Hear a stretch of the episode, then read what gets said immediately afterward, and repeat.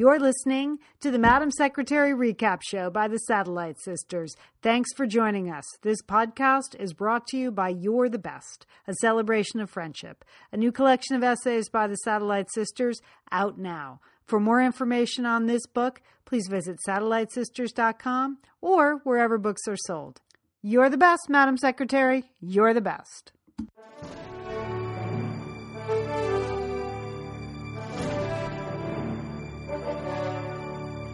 We're back. We're the Satellite Sisters. Thanks for joining us. This is our weekly recap of Madam Secretary on CBS.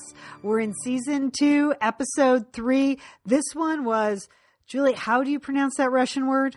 Rusalka, Rusugala. I don't know. One of the two. You know, I was never very good at it. But I think, yeah, something like that, Lian.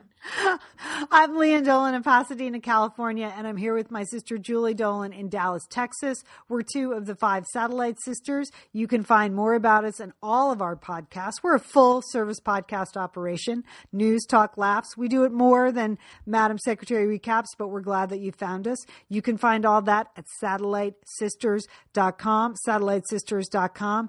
Julie lived in Russia for five years. So, Julie, this was a fantastic episode for you. We're going to go through a lot of things. And at the end, I actually have a list of, of Russian questions I wanted oh, to ask. Oh, okay, you. okay. Because I believe in a recent email you referred to yourself as a Kremlinologist. Is that yes. correct? Yes, I am, Lian. I, am I'm, I'm the family Kremlinologist. Yeah. Okay. Let's be clear. Yes, you're not actually a Kremlinologist.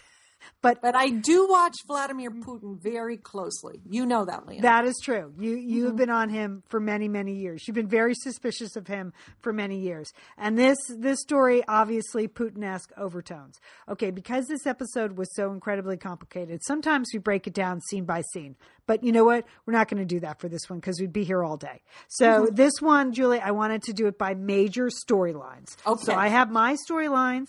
Then I have my favorite moments and then I have um, Russian questions for you. Okay, Lian. How does that right. sound? As a that as sounds a, good. As a structure. Okay. Here are the four major storylines.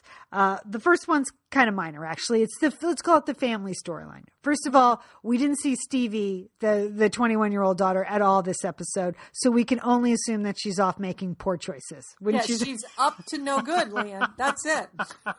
but instead we did see the young son he uh, the so-called anarchist son. Yeah. all of a sudden he wants to play football now. He's had to switch schools. It's tough being the child of the secretary of state adjusting to the fancy private school. He switched to the public school. He's having a really hard time fitting in. He has no kind of mojo at the public school. So he decides he wants to play football. And this uh, this is concerning to both of his parents Yes, but and I would concern me too when I saw him playing, you know, throwing the ball around with his father in the backyard. He could not throw or catch that ball at all, Lian. He threw like a girl. You saw that, right? Well, Julie, those are fighting words for some people. There are some girls that can throw the football I know a lot better throw, than that I could kid. throw better than he could. I mean, he was just those were the worst no, I didn't understand that at all. Okay. all right. Well, so there's something up with the playing football, Lian. Right. It's not what it appears to be. Well, yes. he reveals that he's had a really hard time making friends, and I thought that was a very sweet scene when he, you know, he tells his father uh, he's uh, clearly in junior high. That is a terrible time. I mean, those are just two to three of the worst years ever. Yeah. And if you think that maybe junior high has improved in the new millennia, it hasn't. It's still terrible. okay. It's still bullies and bad skin, and everyone's crying. Girls, boys, parents, everyone's crying. So it's still bad. So, you know, over the course of the episode, we see that uh, he wants to play. They don't really want to let him. They're concerned about injuries. But, you know, he does end up making the team, right? Isn't that what happened? Did he make yes, the team? Lynn, yeah. But it is very interesting that Madam Secretary follows, like, NFL football on Sunday night, and yet, and, but Madam Secretary is pretty strong about you know, you know we don't want him to have a concussion, we don't want him to get hurt, you know. So uh, it's just a little a, a small point. And okay. for this particular episode, I understand several people got messed up with their DVR because the game ran late. So yes, Lian, yes. really was an interesting juxtaposition, Julie. Yes. All right. The other major storyline was that poor Dimitri Oh my gosh, I, I feel so bad for him. He is the Russian student at the College of Warfare, whatever that college is. Uh, he's now uh, turned on Russia. He's become an operative for the NSA.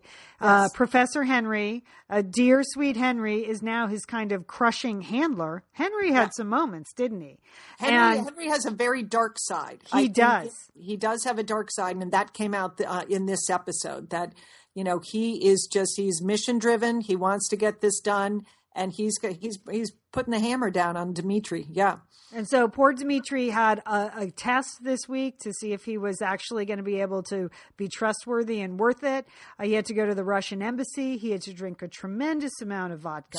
He had to to sidle up to the Russian ambassador, which seemed to be no problem at all. No one wanted Yeah. to talk to that guy at Yeah. the Russian embassy, and uh, and then he had to be beaten up in a like mock uh, breakdown by fake Russian security people, all while being watched by the NSA to see if he was trustworthy. And when he passed that test, Julie, then when he went back to his poor his room at the College of War.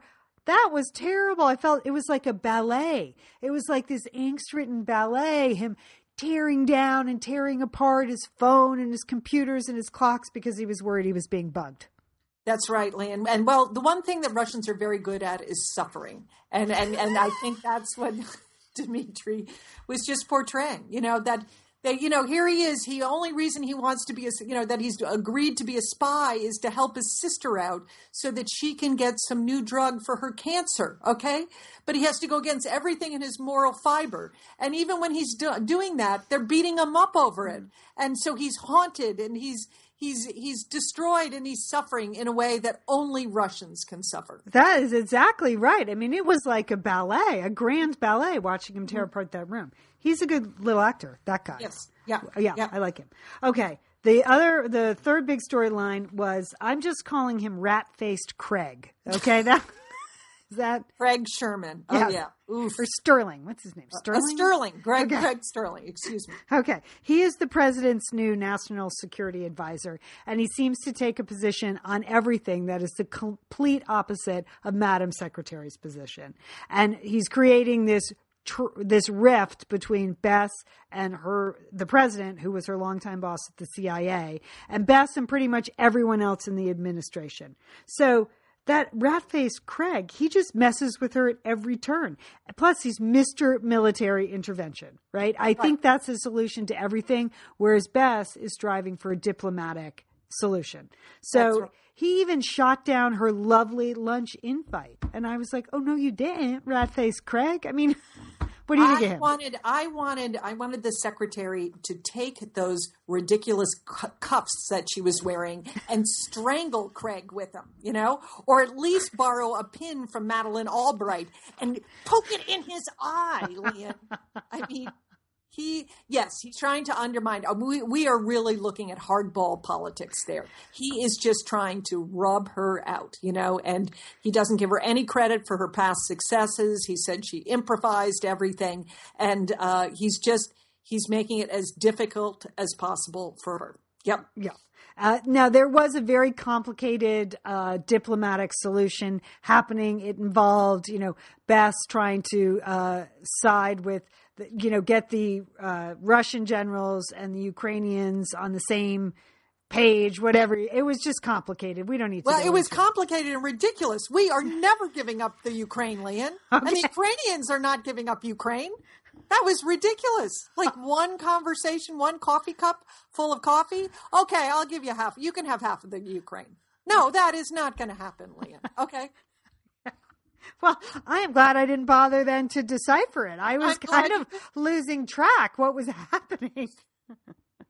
okay, but the big storyline of the night, I'm just calling the Black Widow rises. Yes. So the, most of the episodes centered around uh, what is happening in Russia after the death of the president, and the you know show opens. We see the you know beautiful Russian widow sitting there in spectacular sets this week. Didn't you think? Beautiful production values. They were really beautiful. I mean, she's gorgeous, the Russian supermodel um, that is the wife of the president.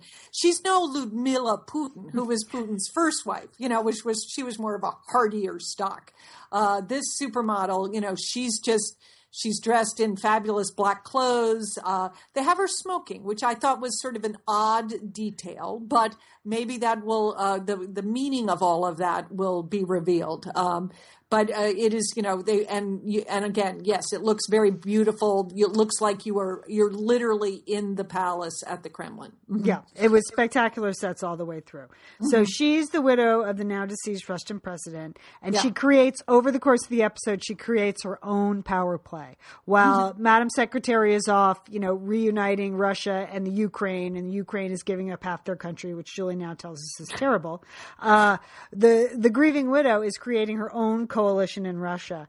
And right. in the middle of the eulogy, like her husband's eulogy, she gets up and she denounces Elizabeth McCord. Madam Secretary is taken down in the middle of the eulogy. She calls her this, you know, uh, what is supposed to be like an evil Russian mermaid. The result, yes, it's like a, it's like a, a, bad spirit. You know, like you don't, you know, and the and the Russians are very superstitious. I don't know, I, you probably don't know this, but yes, about everything, Lian. I mean that, you know, you can't uh, like stand under a door frame. Uh, they will never shake your hands. You know, they you either need to be in one room or the other. You can't just put your arm out through a door frame. They think that's bad luck. Or, you know, if you, you know, drop salt, they get, they go crazy about that. Cracked mirrors, uh, you know, all kinds of things. So this, this is like a Russian spirit and they think that she is an evil force and they want Elizabeth out. Yes, it was a very awkward scene. also a little detail. Russian Orthodox churches in Russia, there there are no pews. Okay, everybody's standing. Okay, and you, you don't you don't get to sit down. But but she had to she had to leave. You know, she had to walk out. She had to make that decision to walk out. Uh, the secretary, right? and it was humiliating for her and humiliating for Russia. I mean, humiliating for the United States. And the Black Widow ends her speech by saying, "Russia will never be afraid of you." Or what? What did she say? Yes, Russia. Yeah, that's will- right. Yeah, she will never be afraid of you. Yeah. yeah. and then and then we see the Black Widow. Then in this kind of Evita meets the Black Swan moment. My she, gosh. She's at the Kremlin. She opens up the gates, and out she comes and lifts up her hands to an adoring crowd. And I, that's when I thought, well, she must be a Tony winner too. This actress. okay. Like She's everyone break out in a song. Yeah. At a moment. Okay, that's possible. Yeah. But it's. Yeah. I mean, maybe she just saw this as her part of her play she was she's um, she was backed by all those Russian generals, and maybe they feel like she will be a good face for Russia while they run things behind the scenes. You know that she's not going to give them any trouble. You know she's just going to sit there, look beautiful, and smoke cigarettes, and uh, and that uh, they can run the country as they see fit. So that maybe that's the plan. All right, Julie, I have a couple of Russian questions for you. And okay. Then, and then I'll do my favorite moments. Let's just go right to the Russian questions because this really, this episode, start to finish, Russia certainly set up future storylines that, you know, we're back in the Cold War. Our biggest enemy is Russia. Let's go. So we're going to be getting a lot of Russia, it appears to be over season two of uh, Madam Secretary. All right. The opening scene was a shot of vodka and something, and the Black Widow was sitting there, you know, beautifully lit can you explain like the vodka thing? It's day and night. It's why is it such a big deal?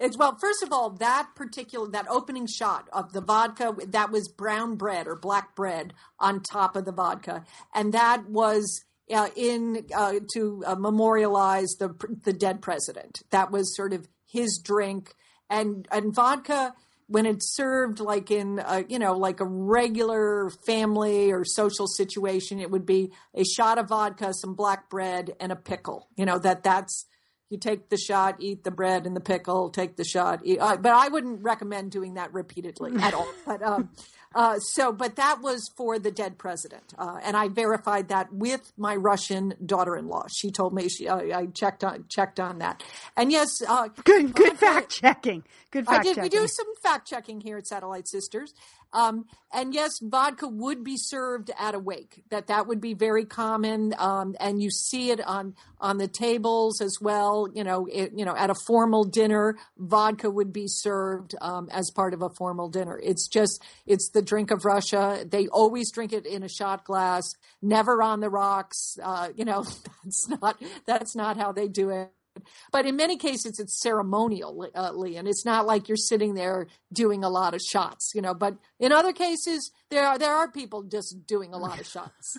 well, I remember when we went to visit you in Russia, we were doing yeah. an event, so three of us showed up, and we went to a lovely ladies' lunch. Uh, our first day there, we had just gotten off the plane. Vodka for all, like at yes. lunch, yeah, because yes. that's a formal ceremonial thing. Yes. All right. Yeah. Okay, you know, in the middle of this thing, we see the Russian president lying in stake, Ostrov, the dead guy, and they had all the Americans there kiss the dead guy. I did not believe that. I did not think that our people would have to kiss a dead Russian leader. No, I mean, well, first of all, he wasn't frozen like Lenin. Okay, okay. so he was just he was just dead. Yeah, I don't think they would let that many uh, just regular people like junior staffers kiss their they kiss their president like that. I mean, I think that that is again some formality that you would see. You know, so Russians would do it with real Russians, but they're not going to let some State Department, you know, you know, p- press person uh, kiss the former uh, the former president. I don't think so either. Okay, I didn't buy that. All right, and then uh, the Black Widow, the fact that she was able to take over to turn the generals to her favor, does yeah. that kind of stuff happen outside of like you know Argentina? I mean, Venezuela. I mean, this seems a little country as big as Russia. They turn the stuff over to the widow still. Do you well, have any no, political you know, thoughts? I mean, that? it's all. I mean, it's very cent- despite despite the fact that it is a, allegedly a democracy you know, I mean, it's very centralized in Russia, uh, and that if for some reason something would happen to Putin, I mean, he did ditch his first wife Ludmila, Ludmila, and of course now he's hanging out with the gymnast. I can't see that they would they would put the gymnast, uh, the Russian gymnast, um, as as the new president of Russia. But you can see that the wife would be very, you know, would be very powerful. And Indira Gandhi, you know, that that she came from a family that that that was you know that was you know important. I mean she was a daughter that way. So i think you would see female family members or wives take over. Yeah okay. all right thank you julie thank you kremlinologist okay. all right i had a few favorite moments i don't know if you have anything else do you have okay. A, do you have... no no go ahead Lee, okay. your favorite moments Okay, first of all, I loved uh, the sexy time between um, Lovey Dovey Henry and Bess in the beginning when she's asking him, you know, what dress should I wear to the funeral? Julie, yeah. all she has to do is hold up a little black dress. She doesn't even have to put it on. And Henry goes yeah. crazy. I mean, yeah. how easy is that? Yes.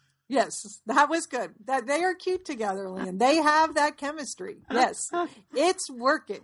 All right, we can't let this episode go by without discussing what you can only refer to as the cavalcade of blouses. I mean, they just did not stop coming.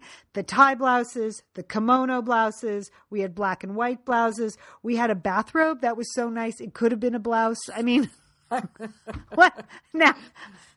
What did you think about the kimono blouse, Julie? Well, Lian, I mean, it looks best when you have your elbows on the table. Then I think it, you know, then you're really in a power position. So if you're at a cabinet meeting, I think that's going to work.